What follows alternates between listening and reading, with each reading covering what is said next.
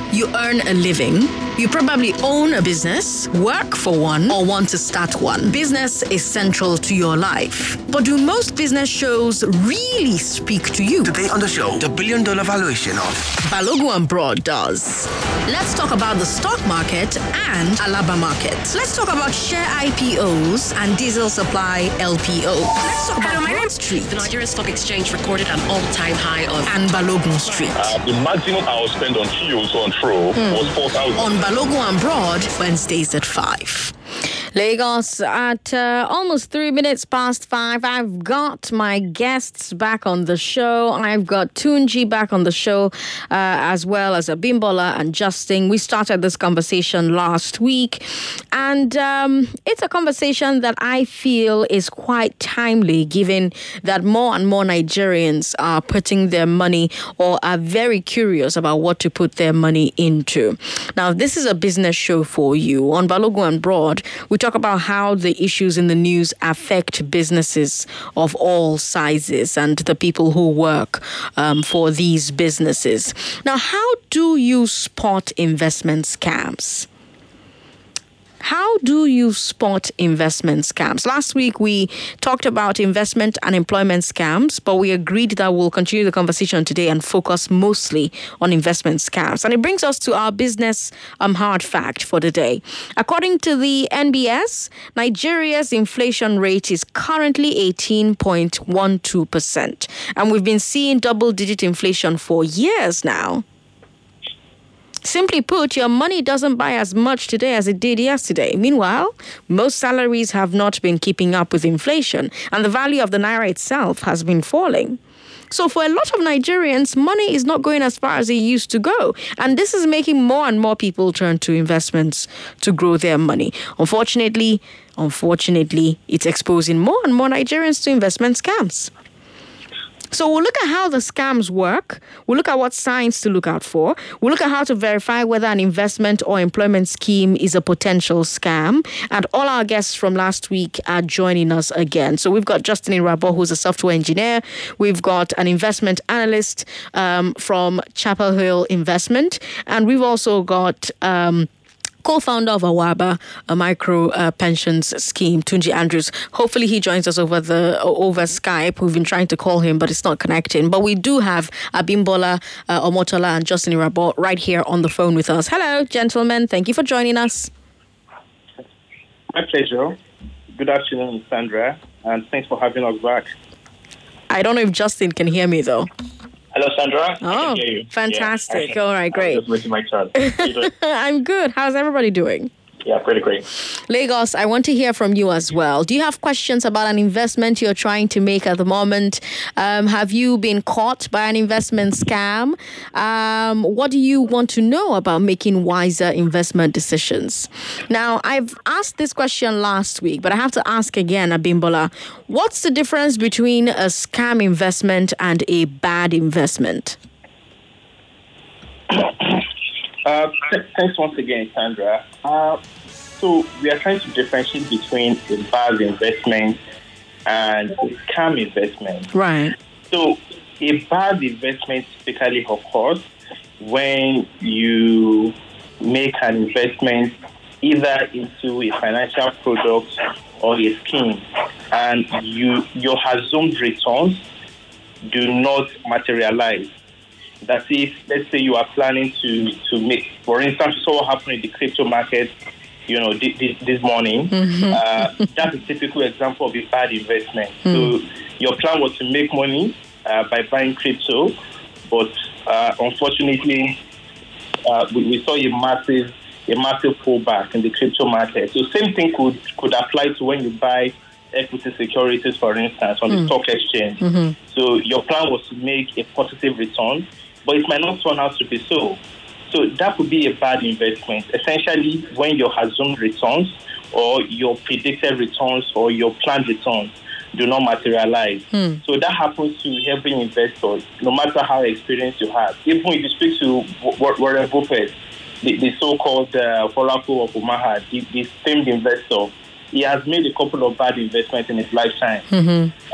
But when you have a scam investment, that is if there has been a misrepresentation or a breach of trust in the process of trying to get money from you, in the process of you trying to commit to an investment. Mm-hmm. So a typical example, I would say, is a Ponzi scheme.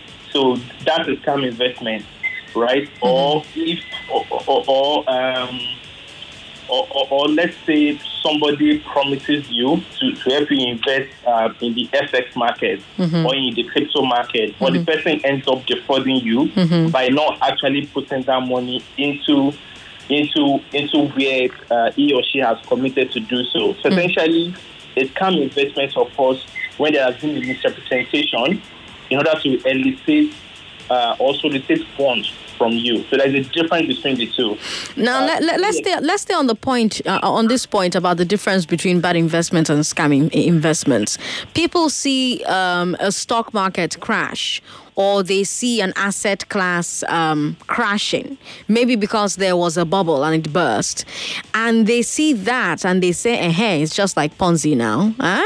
And it seems to me that this is part of what makes a lot of people feel like there's no difference. So could you please explain why volatility in the stock market or with asset classes doesn't mean that these are scams like a Ponzi scheme?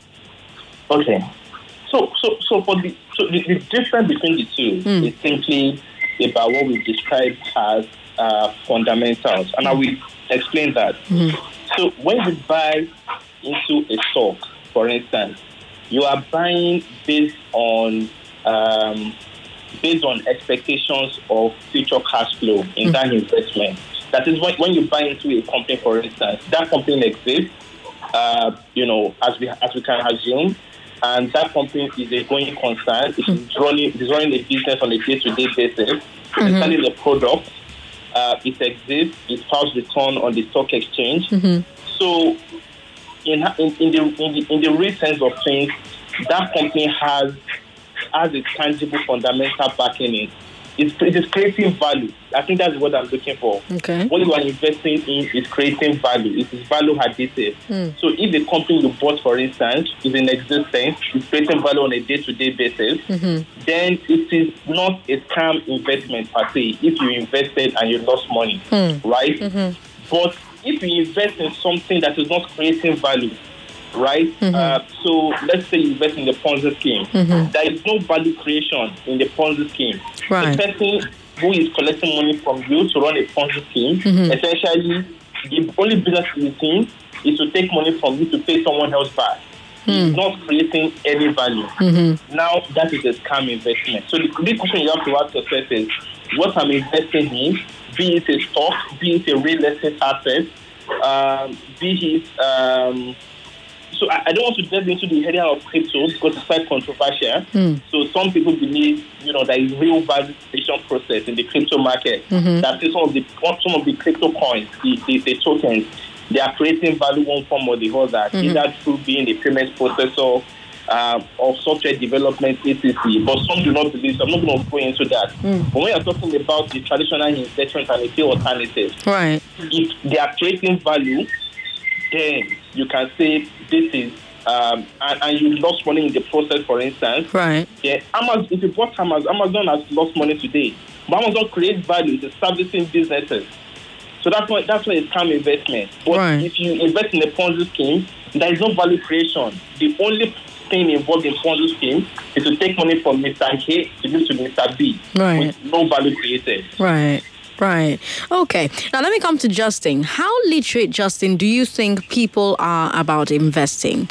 Where do you think people get most of their investment advice? For example, has the internet and social media made people more investment savvy or more misinformed or both? Yeah.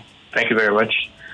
I think that's a very good question, mostly because in general, people the world over are investment ignorant, so they do not know a lot about money and how it works. Mm. What the internet has done, I would say, is just expose more people to opportunities to invest. Hasn't done a lot in terms of educating those people. So they have the opportunities. It's much easier for people to invest. 10 years ago, if you wanted to get into the stock market, you had to have a stockbroker, and it's like a whole complex process. And now you can just do it through a third-party broker app, right? Mm-hmm.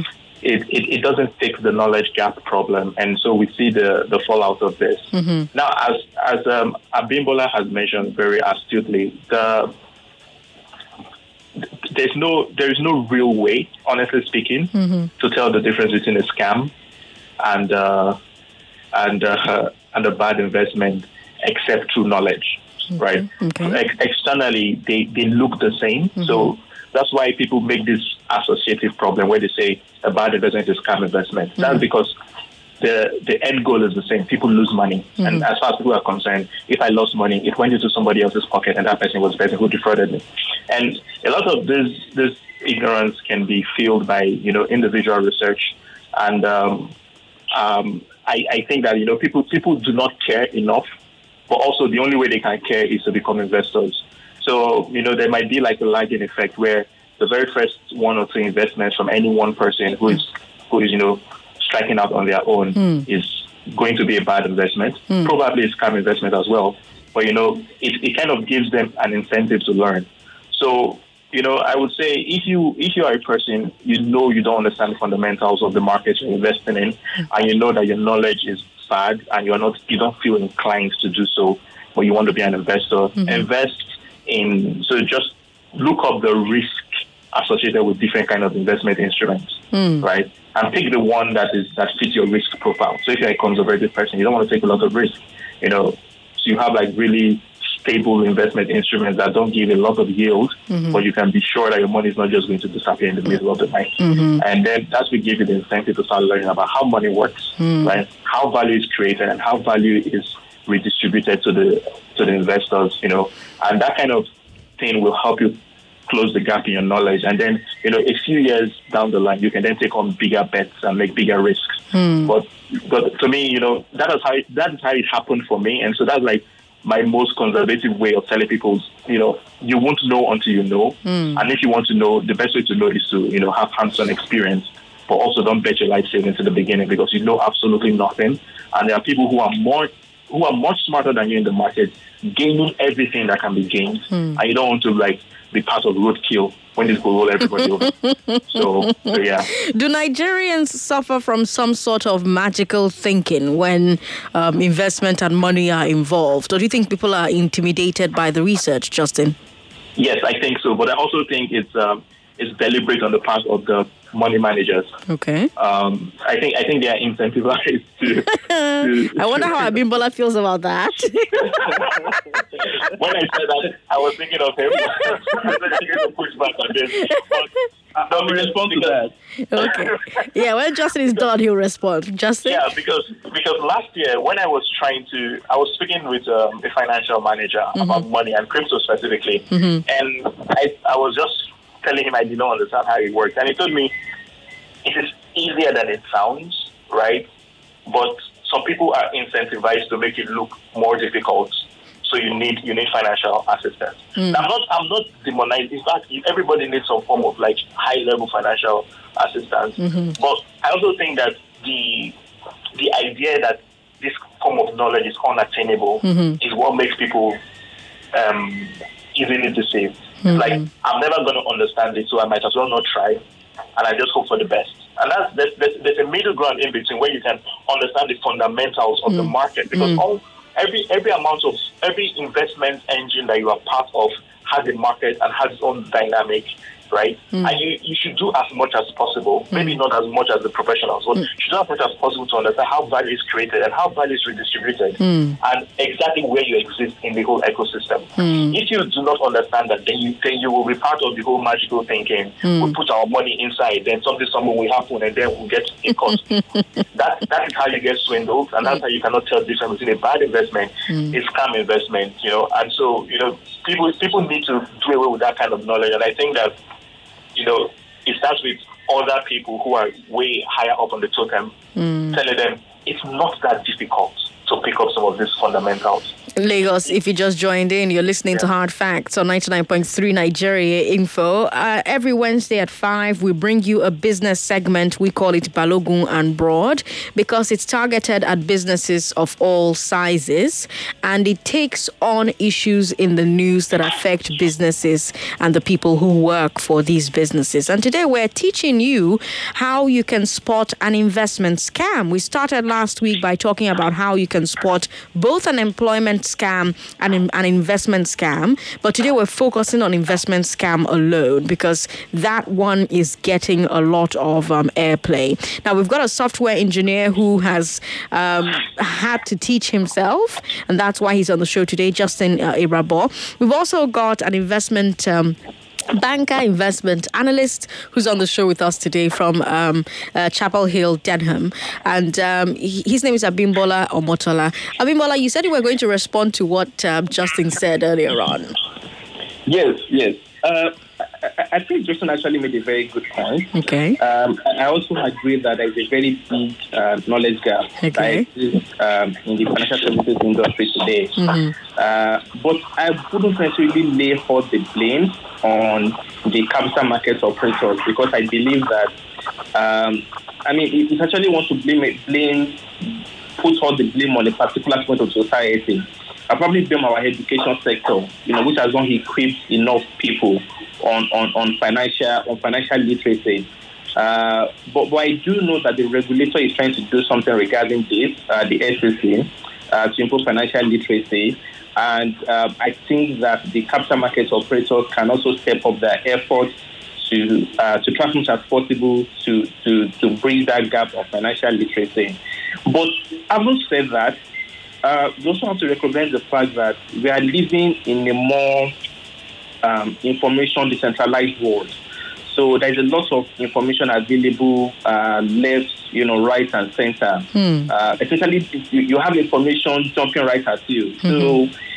So you also have to, so as an investor, you also have to try to do the due diligence required of you to make sure that you make the right choice. Your capital market operator, the person you are dealing with, does not necessarily have the fiduciary duty to teach you everything on financial literacy. So he's mandated to teach you, the risk and return profile of whatever products or service that is being offered to you. That is fiduciary. So if I'm selling you equity, I need to tell you this is the return profile, this is the risk profile.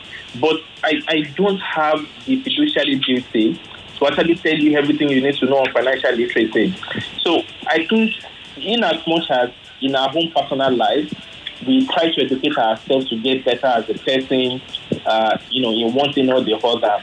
I think they also have to inculcate the habit of actually learning financial literacy because it matters a lot.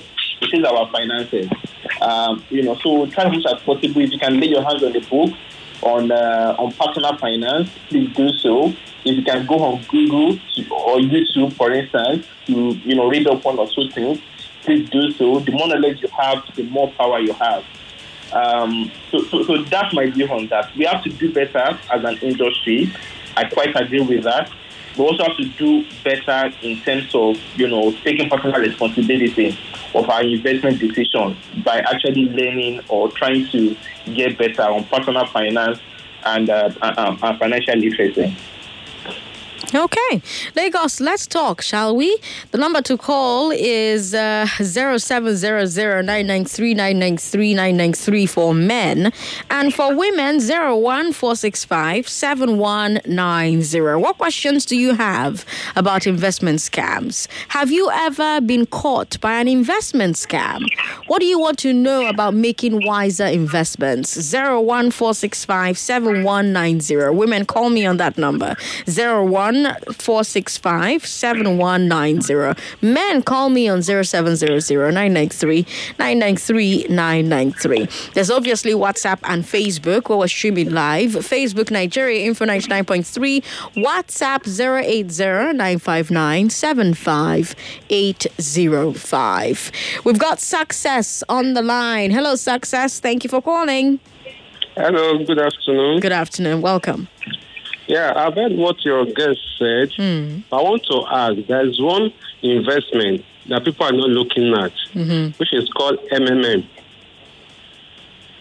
Okay. That is network marketing. What is your view about it, please? MMM.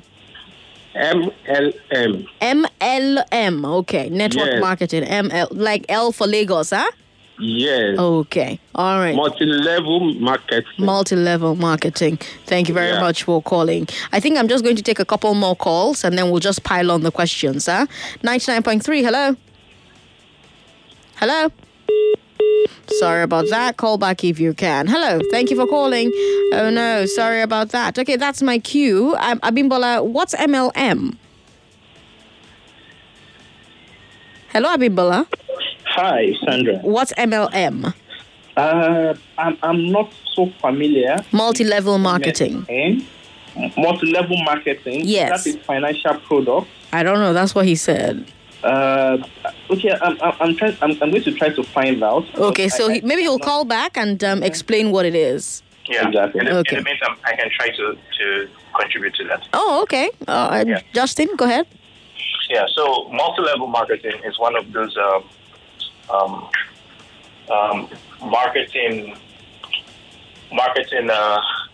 It's a whole business and investment vertical that people tend to equate with pyramid schemes.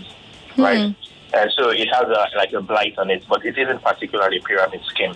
The way that it works is that you have someone or a group of people who are selling a product, right, and they bring in other people to help them sell the product. Kind of like Swiss gold. Yes, precisely. You know, so your customers are your marketers. That's why it's called multi-level marketing, right? Marketing by different levels and different stages. So, which every new entrant into the scheme is another node, another location that technically they have a sales representative. And so if I bring in somebody, all the sales that person makes, a percentage of that person's profits come to me. So that person is also incentivized to bring in more people. So the more people you bring in, the more your dividends accrue, right? And so that's how it works. So depending on where you are, ultimately, it then forms the shape of the pyramid. Obviously, depending on where you are, you know, you can derive a lot of value. So, multi-level marketing. The reason why people try to separate it from a scam is that it actually gives some value in the sense that you have customers buying something, right? Just like you mentioned, I don't know the Swiss gold thing, but I think they probably sell something. Yeah. So that's it. I personally. I'm averse to it mostly because I do not know how to sell. But I can say categorically that my mom was part of one of these things when I was a kid, and she made a lot of money from it. So it's tricky because the only value that comes from it is how much you can sell, right? And that's like every other work or job thing. So it's not really a scam per se. It's not really a scam. Okay. Yeah, some scams model themselves after the MLM thing, so it's really dicey. But MLM on its own is not by default a scam. Okay, so I think what we're going to do after the break, because we're about to take a break, what we will do after the break is perhaps talk about, the signs of a Ponzi scheme or a scam. So, because you just made an important point. You just said that some of the scams model themselves after MLM, after multi-level marketing, right? So, multi-level marketing themselves in of itself, not a scam, but you have these scams that model themselves after multi-level marketing. So how can people spot the difference? How can people tell the difference? That's a question that will come up after the break. And the break, is going to take off in about 1 minute. So it gives you time to formulate your answer. Again, Lagos, if you just joined the show, you're listening to Hard Facts on 99.3 Nigeria Info. And I have on the show with me an investment analyst as well as a software developer, both of whom have a lot of insight about how investments work, how investment scams work, and they're willing to share their insights for free on the show. It's amazing. I love it. This is Balogun Broad on 99.3 Nigeria Info. We're streaming live on Facebook, Nigeria Info 99.3, YouTube, Nigeria Info FM. We're also available via WhatsApp, so feel free to drop your comments there. WhatsApp is 080-959-75805. And the numbers to call are 0700 993 993 993 and 01465 7190. I'm Sandra Ezekwesili. Don't go away.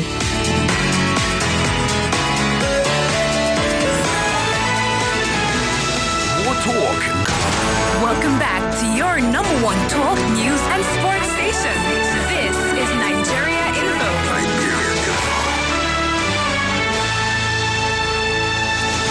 5:37. I'm Sandra Ezekwesili. Wednesdays at 5, we bring you a fantastic new segment. It's called Balogun and Broad. If you earn a living, you probably own a business, work for one, or want to start one. Business is central to your life. But do most business shows really speak to you? Today on the show, the $1 billion valuation of Balogun and Broad does. Let's talk about the stock market and Alaba market. Let's talk about share IPOs and diesel supply LPOs. Let's talk about Broad Street. The Nigerian Stock Exchange recorded an all-time high of and Balogun Street. The maximum I will spend on fuels on throw was 4,000. On Balogun and Broad, Wednesdays at 5. Today we're talking about investments. How do you know which one's a scam investment? How do you know you've simply made a bad investment? How do you know to not put your money where your money shouldn't go? Helping us answer those questions is an investment analyst as well as a software engineer who has a lot of insight to share on this subject. Justin Irabo is a software engineer and Abimbola Omotola is an investment analyst. Gentlemen, before the break, I did mention that we will come back with a question about why, what exactly, number one, is a Ponzi scheme. I mean, last week, Abimbola explained what it was to us. You told us about Ponzi schemes. But since then, lots of people have been asking me the same question. Sandra, what's a Ponzi scheme? What's a Ponzi scheme? So tell Lagos again what exactly a Ponzi scheme is. That's number one. And then number two, what are the telltale signs of a Ponzi scheme? Abimbola. Thank you very much, Sandra. Just to go over what we said again last week, Ponzi schemes are essentially fraudulent investment schemes where money from new investors are used to pay holder investors without creating any value. And I like the analogy that Tunji used to describe it last week. I'm going to go over it again. So he said, if Mr. A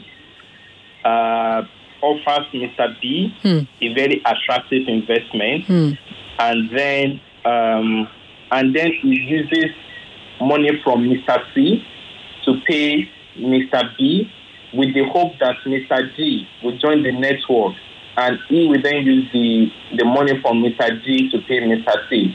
So essentially, you are using money from one investor to pay the other one, and you are not creating any value. You know, some Nigerians are listening to you, and they're like, what's so wrong with that? I could be the one that they pay with the... I could be the Mr. A that they use Mr. B's money to pay. And to people like that, what do you say, Abimbola? So the reality is that it's going to come on to rules.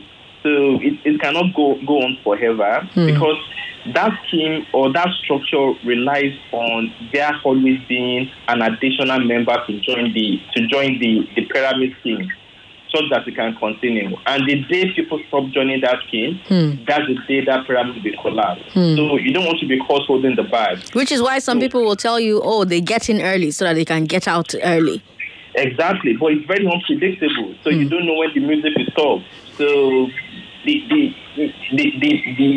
best thing to do is to avoid it if you're an investor, and rather invest in things that actually have value and offer value. And I mean, in terms of the telltale signs, I think the one thing that is always constant with every Ponzi scheme is that they are going to offer you a very high return with very little risk. So they might tell you that, okay, we're going to give you, let's say, 100% guaranteed. That is, you are taking zero risk. It is guaranteed investment product. And I tell people, when you get, or when you see people soliciting you for funds, offering you guaranteed investment product, you have to investigate to understand where the returns will be coming from. There is this maxim we have in investing or in finance, which says, the higher the returns, the higher the risk. So if somebody is offering you a 100% guaranteed return over the next 6 months. You should know that the kind of risk the person will be taking with that money will be excessive if at all there is value being created. So it's either going to be a fraudulent investment or the person is taking excessive risk with your money, which are not being sold. So always have that at the back of your mind. The higher the return, the higher the risk. And in the risk return spectrum in investing, we usually have a number of in that risk return spectrum, the person that has the lowest investment risk in any economy is typically the government. So the government is the only person you can 100% bank on to always give you your money back when you buy their financial, when you buy their debt security. So whether when you buy a government steel bill or a government bond, typically, particularly in the local currency, the currency of the government. So if Nigerian government, if they are spending naira securities, naira treasury bills or naira bonds, typically in every economy, and the same with Nigeria, that security will have the lowest risk in that economy. Then followed by the A-rated, corporates, such as, Dangote Cement or Hempstead in Nigeria. And there is an industry of rating, people we call rating agencies, that analyze different metrics to determine, what is the credit quality and the credit worthiness of this particular investment, of this particular corporate coming to sell debt security to the financial market. So typically in the risk return spectrum, the government is the least risky, followed by A-grade corporate. Now, if you come to Nigeria today and you ask the question, what is the government borrowing? We had a treasury bills auction last week, and the government borrowed for 1 year treasury bills at a discount rate of 9.75% for 1 year. Now, if somebody comes to you and tells you, I want to guarantee you, that's a guarantee, you are taking zero risk. I'm guaranteeing you 5 times what the government is borrowing, promising you 50% return within the same time horizon. The first thing you have to notice is that person is not taking excessive risk with your money, right? Or the person is, or the person is an outside scam. So you need to investigate. What are you going to do with this money to get 50% return? That is guaranteed to me. That is, I'm taking zero risk. It is not variable. It is fixed, right? So what product teams typically rely on to generate a network is offering very high return, promising zero risk. So for you not to fall victim, you have to recognize and ask yourself, these high returns, where are they coming from? What is the government borrowing? Government is borrowing at a rate of 10%. The government is borrowing at a rate of, let's say, 40%. And somebody offers you 50% return. That's very sensible. So if the person takes, very minor risk and goes back down the credit spectrum, the person can do it. But the person is offering you 5 times or even 3-4 times the rate government is borrowing. Then you need to ask for that question to investigate. So are you saying, Abimbola, that there are no legit investment vehicles that actually yield massive returns, really, really high returns? There are, but they're going to take risk. It's not going to be guaranteed. That's the point. So if the returns are very high, it's going to come with associated risk. So, for instance, if you bought Nigerian, the aggregate basket of Nigerian stock, if you take a basket of Nigerian stock, the broadest measure of Nigerian stock, which is the All Share Index, last year in 2020, it returned 50%, right? Government securities in the same period returned way less, particularly the treasury bills. Now, if you invested in treasury bills, your money is more or less guaranteed. Government treasury bills, right? But if you invested in Nigerian stocks, although the year ended up being good, it wasn't guaranteed. You understand what I'm saying? Yeah. So last year, Nigerian stocks did 50%. But if you started the year, at the beginning of last year, nobody had an expectation that is going to happen. And if somebody had come to you to offer you an investment product based on Nigerian stock, right, the person will tell you that, okay, it's very possible for you to make, on an annual basis, typically Nigerian stocks do between, 10 and 50%. But it comes with a risk. So the person will enlighten you about the return prospect and the risk involved. But when you are giving an investment with extremely high return, guaranteed, with the risk not being explained to you, then you need to dig deeper to understand what it is that you're putting your money into. Right. I'm taking a risk. Right. What is that risk? Or is this a scam? Justin, are there some signs that you think Omotola left out? With respect to Ponzi schemes, specifically? Yes. I think he basically covers it. So one thing is people need to know that Ponzi schemes will never be called Ponzi schemes. So, don't get deceived by the nomenclature. Just as J.K. Rowling says, right, if you don't never trust a thing, that thing, if you can see where it keeps its brain. And that's exactly in the case of Ponzi. Never trust a thing that promises you high yield results if you can see what it's selling and how it plans to make that money back for you. And just like Abimbola mentioned, the reason why you shouldn't buy into this, because people, like you mentioned, Sandra, you did say that people say, "Oh yeah, sure, it's a scam deal, but I might be able to make money before it falls apart." Right? The problem with that is that you don't know the exact entry point. You don't know when you came in. You might have come in at the bottom, right? Because you don't know where the bottom is, right? On these schemes, in a world where we were like infinitely expanding humans, right? If we were humans with no number, so we're like an infinite collection of human beings, all these things will never collapse, right? Because there will always be another sucker to join the ever-extending line. But now we don't know. There is no sucker.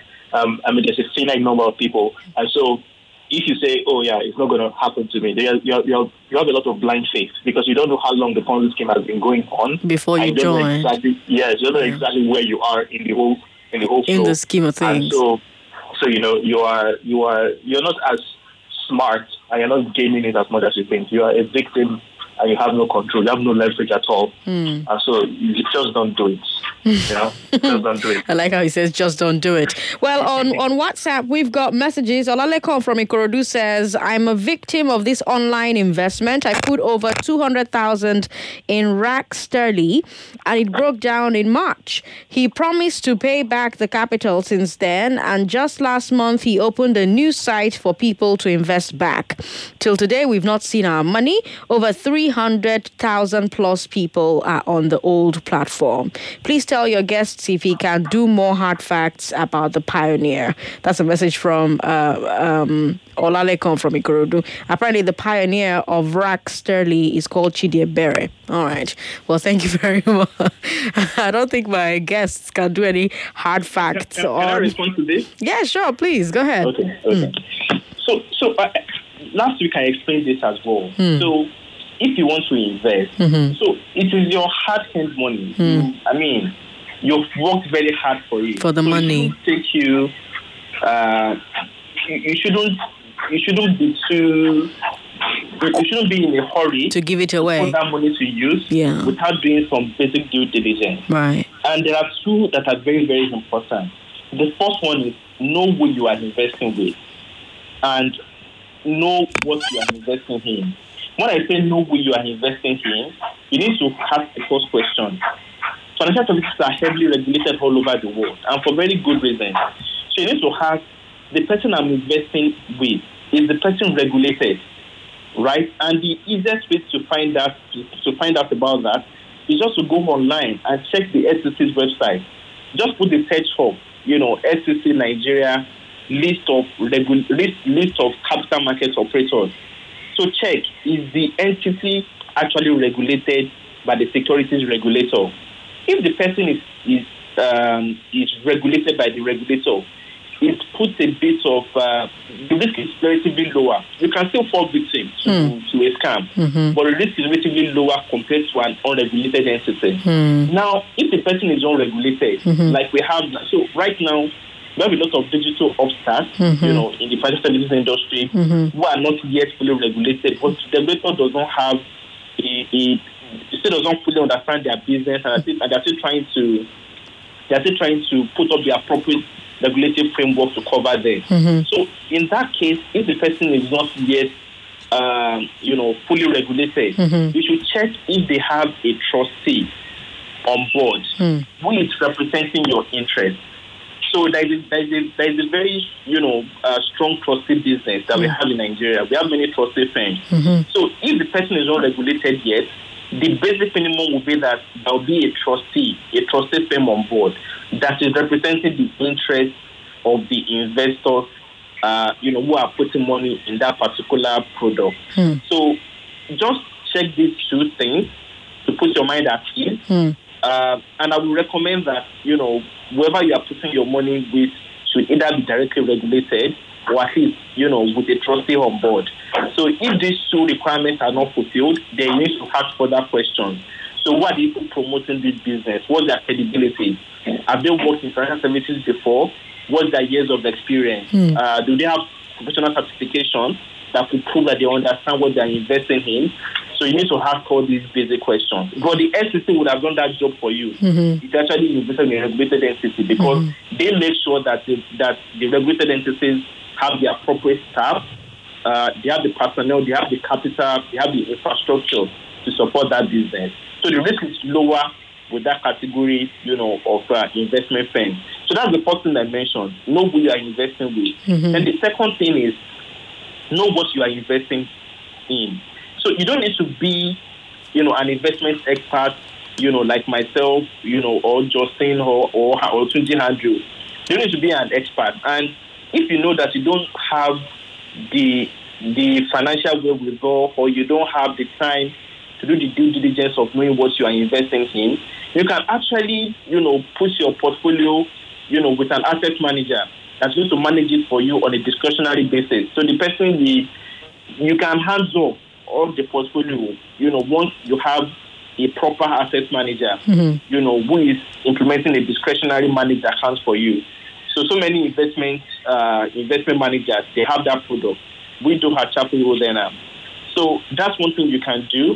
The other thing you can do if you cannot do that due diligence is to probably put your money with the digital firms that have robo-advisory services.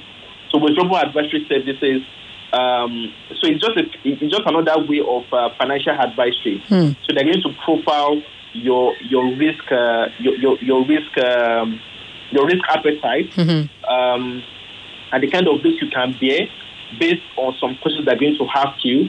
So if they understand based on those questions that you are a very highly risk-averse person, you cannot take risk. Mm. They will recommend a portfolio for you mm-hmm. that fits into that risk profile. Mm-hmm. If they could deduce from those questions that you are risk-loving or you can take risk, then they're going to, recommend a portfolio for you that fits that risk profile. Essentially, all towards the objective, of you achieving your investment goals. So essentially, don't forget these two things. Know who you are investing your money with, and know exactly what you are investing in. All right. I think that does justice to the subject, but I think I'll take a final call and then we have to wrap. Hello to you. Thank you for calling us. Hello. Oh, sorry about that. Okay, let's try and take this call here. Hello. Hello. How are you? What's your name? I'm fine. My name is Becky. Becky, do you have questions about investments? No, really. I want to play just a minute. We're not playing just a minute yet, but thank you for calling, Becky. All right, gentlemen, I think that's my cue to let you both go. But I know that this is a conversation we're going to need to have again. So I'll come and knock on your doors and say, I beg, come back to my show and talk about this again. Because there's at least 1 million people who are listening here in Lagos, and there's tens of thousands of Nigerians in other states listening to the show. And a lot of them are thinking about where to invest their money, who to invest their money with, what to invest in, but they don't know the first thing about investing, right? And that's one of the reasons a lot of people fall for these scams in the first place, because like Justin said, financial and investment literacy is low. So perhaps the next time I have you guys on, I'll beg you off air, we're going to walk them through it. We're going to have them ask, teach them some of the questions that they should be asking before investing. Thankfully, Abimbola has done such a great job telling you what some of those questions should be already. But Abimbola Omotola, thank you for your time. Justin Irabo, thank you very much for your time. Thank you.